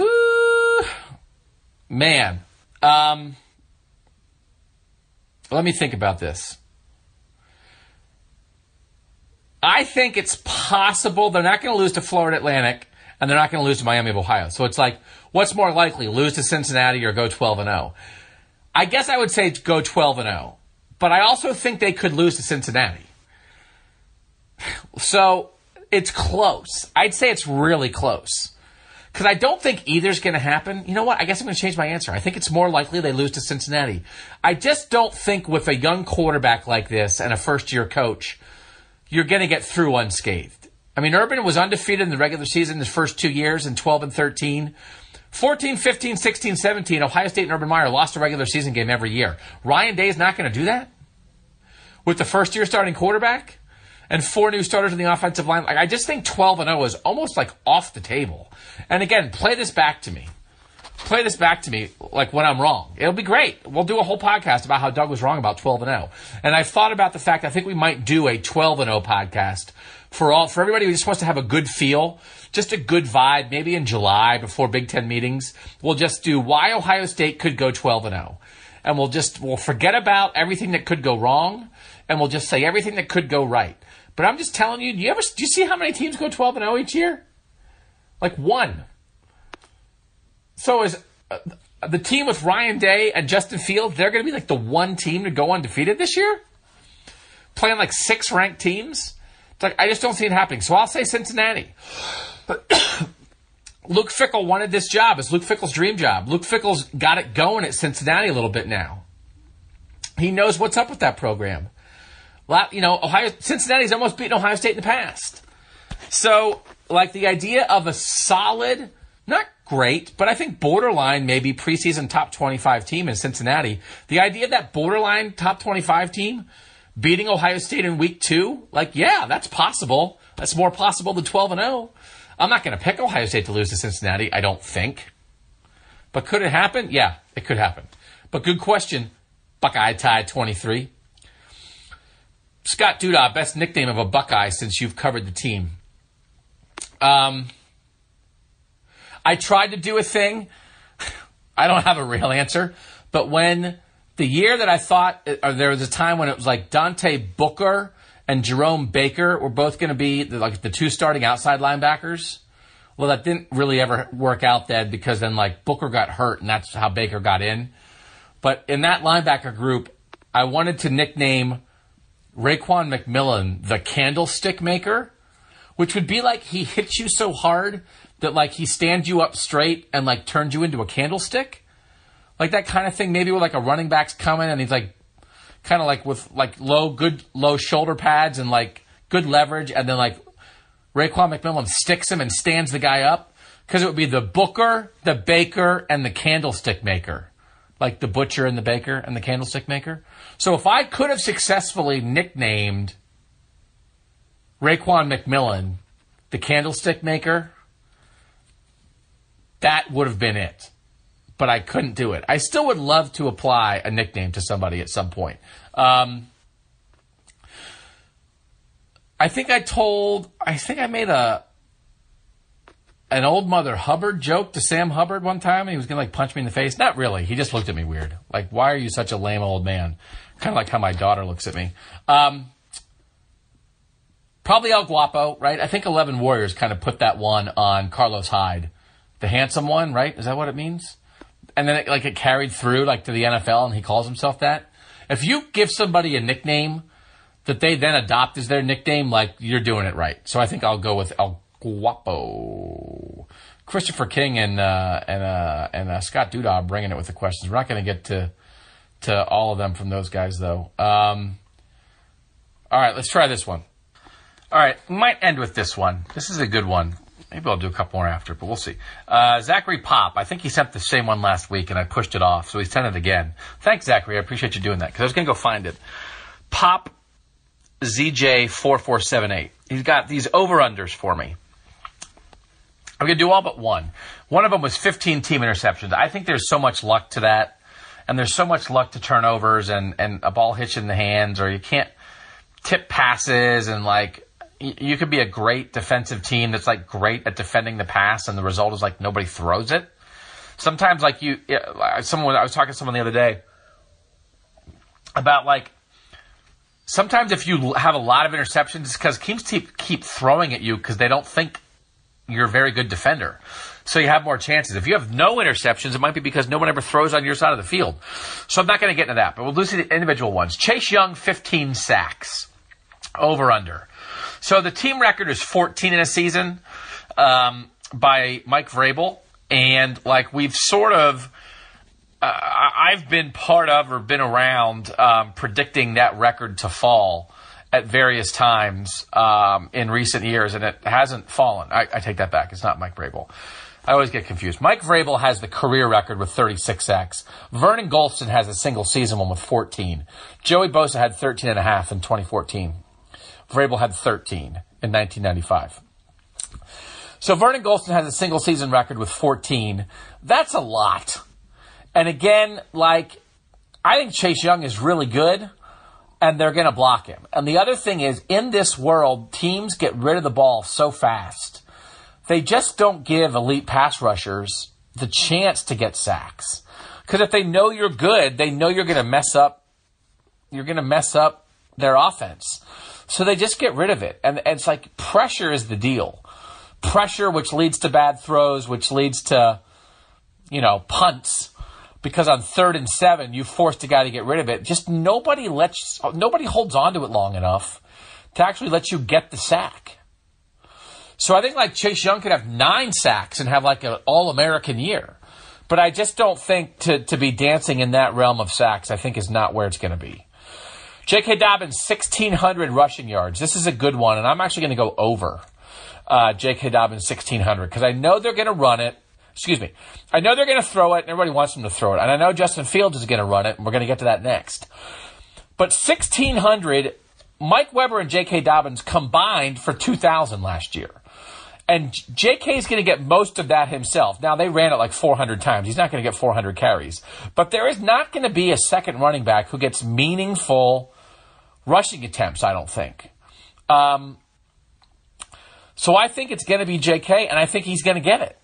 So 1,600 is, is not crazy at all. Um, let me look at the where that would rank. If he got 1,600, um, all time in Ohio State history, that would put him seventh. Eddie George, Ezekiel Elliott, Ezekiel Elliott, Keith Byars, Archie Griffin, Beanie Wells had 1,609 in 2007. So if J.K. Dobbins gets 1,600, he's seventh all time. I think that's very reasonable. So yeah, I'm gonna go. I'm gonna go over 1600 for J.K. and I'm also gonna go over the next one, which is Justin Fields 600 rush yards. I think we worked it out the other week. Um, I just think he's over that. I, I, think he's like in the 800 range probably, or whatever number I said before. It's like if you thought this and this times, if you think he's going to carry it 10 times a game, and 10 times a game is 120, you know, in a regular season is 120 carries. If the average is five yards a carry, that's 600. So yeah, I'm definitely over. I think that's the shortest one. The shortest over on this list is Justin Fields over 600. Justin Fields 4,000 passing yards. I'm under. Uh, before Dwayne smashed the record last year, the high for Ohio State was like 3,300.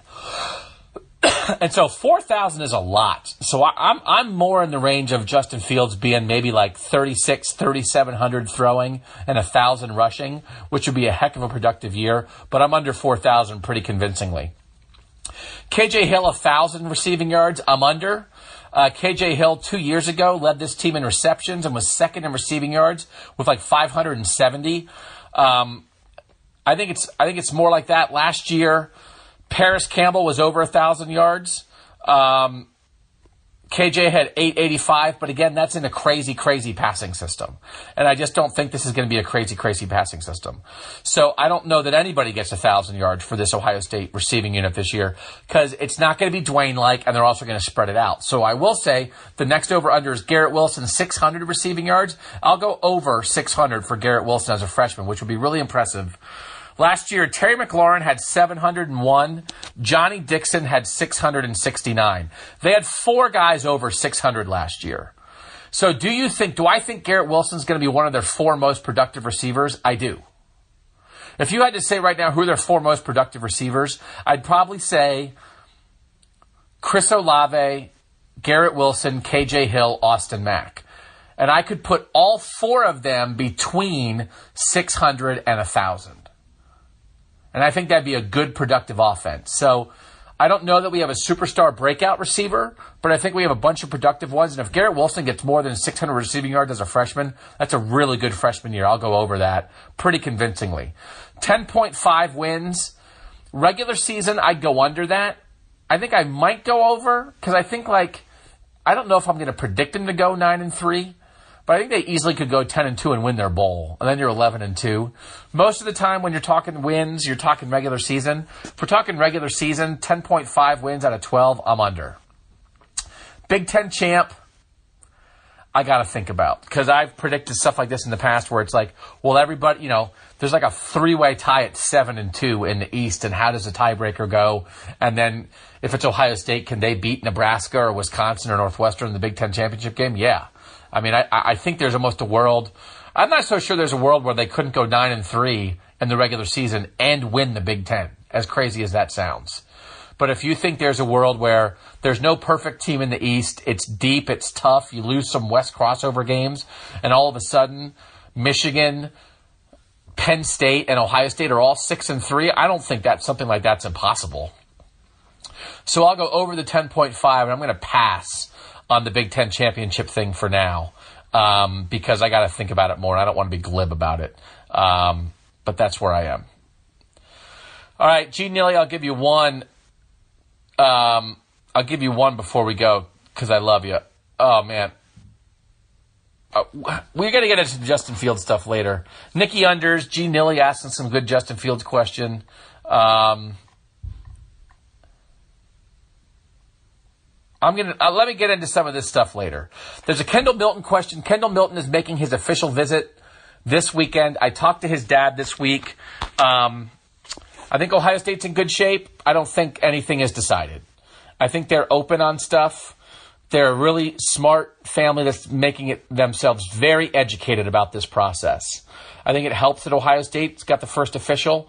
They just did a swing through the SEC and hit Georgia, LSU, and Alabama and really got educated down there about what those programs can offer them.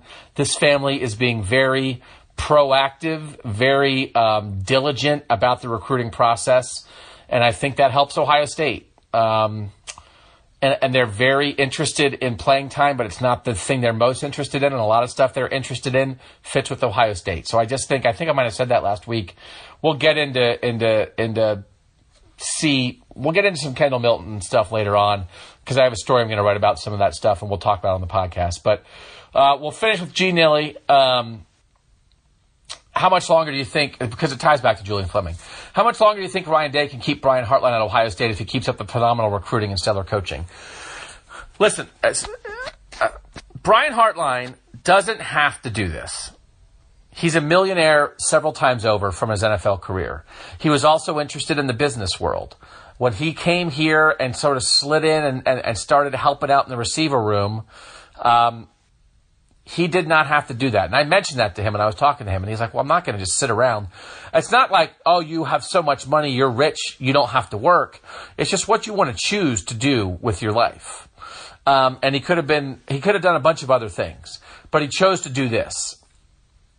And he chose to do it as alma mater, coaching the position that he played here. And that, he can't do that anywhere else. There's only one place in the world where Brian Hartline can coach the position he played at the school where he played. So I don't think Brian Hartline is in a rush to get out the door. So it is different than a regular coach. It is different than a normal coach who is not a millionaire from the NFL who is just looking to move up. It is different, and there's nothing wrong with that, but it's just different for Brian Hartline than it is for Tony Alford, or it is for Al Washington, or it is for Jeff Hafley, or it is for Mike Yurcich. It's just different. So I don't know what Brian Hartline's going to do, but he's happy right now. And I don't think he wants to come to his alma mater to this position in a time of need. He's not even been a full time head coach. He was filling in last year. Is, he hasn't even coached a season knowing he's the actual coach. I think he wants to give this time to see how good he can be at this. I think he's curious about how good he can be, about how much he can enjoy it. He has a young family. Coaching is a grind, but I think what makes it work when you're a millionaire, what makes it the grind? What makes the grind worth it? Because you don't have to do it. What makes it worth it? doing it at a place you love, help makes it worth it. Help makes it worth it. So I don't, I just think keep that in mind. The equation with Brian Hartline is different than with most coaches. Mike Vrabel, when he came here to coach as an alumni of Ohio State to coach with his friend Luke Fickell, was very happy here, but Mike Vrabel had a plan. And Mike Vrabel's plan was to be a head coach. And he believed his path to be a head coach was to go to the NFL with the Houston Texans. And guess what? He was right. Now, I don't know if Mike Vrabel wanted to be an NFL head coach or Ohio State's head coach. I think he would have taken either, but he was very comfortable being an NFL head coach. He's an NFL head coach right now. He made the right move. I, I don't think Brian Hartline's there right now. I don't think Brian Hartline is saying to himself right now, how can I become an NFL head coach? I'm not even sure. I don't think he's thinking about that at all. I, and it's like a cliche. That's what coaches kind of say this stuff all the time. I think he's thinking about tomorrow. So I don't think Ryan Day is going to have to work that hard to keep Brian Hartline because I think Brian Hartline is going to keep Brian Hartline here for some period of time. Now, if an NFL team wants him to go coach receivers, maybe he'll think about it, but I don't think that's on his agenda right now because he's thinking about his job differently because he's a Buckeye. We didn't get to everybody. We got to most everybody. We didn't get to the email questions this week. We always appreciate you guys sending those email questions along. Chip Munn, my guy, airline pilot. I'm going to fly with Chip someday. Rallied the troops and got some five star reviews for Buckeye Talk on iTunes, which is always appreciated. Knocked those one stars further back in the row. So we appreciate Chip getting on top of that. If you guys want to go drop a review, five stars, four, three, two, one. We'll take whatever you got. We got to hear the truth, baby. So we want those reviews on iTunes. Thanks for that. Project Text free trials ending at the end of the month. If you want to get in for a day, try it. But if not, keep it in mind. If you don't want to do it in June, maybe try it in June in the off season, see if it's worth it. Although I am going to go on vacation for a week, but I'll still try to do some stuff. Um, but maybe think about it for July. If you think, well, I don't want it in the off season, but in, the season's really going to start in July with Big Ten meetings. Maybe think about it for July. Really think about it for camp in August, or then really think about it for the season in September. So I get it's not for everybody. It's just, it's just it's not for everybody. If you don't want Ohio State news on your phone every day, then it's not for you. But it is for some of you. So if you've tried it, I appreciate it. I'm so thankful to everyone who tried the the free trial. I'm super grateful to everyone who signed up at the beginning. I'm super grateful to everyone who tried the free trial and now came over and decided I'm going to continue with it and I'm going to pay. And I'm just grateful for everyone listening to this right now because, like I always say, you are why I have a job. So I hope you enjoyed the Julian Fleming stuff. Thanks again to Dan and Dave for the help on this. I got some plans for the next couple weeks. I definitely want to hit Urban as a late game, close game coach. We're going to dive into that. I know I've gotten some good response on people when I suggested the idea of, hey, maybe we'll break down a game in a podcast. I think we will try that this summer at some point, but we're going to have different things We'll have we'll try to have somebody on here every week. I, have reached out to some people, some national college football writers. I'm always interested about. We did the Big Ten, right? I want some national people. What do they think of Ohio State? I always think that's valuable. I've already reached out to try to get Phil Steele on again once his magazine comes out because I know people love Phil. Everyone loves Phil.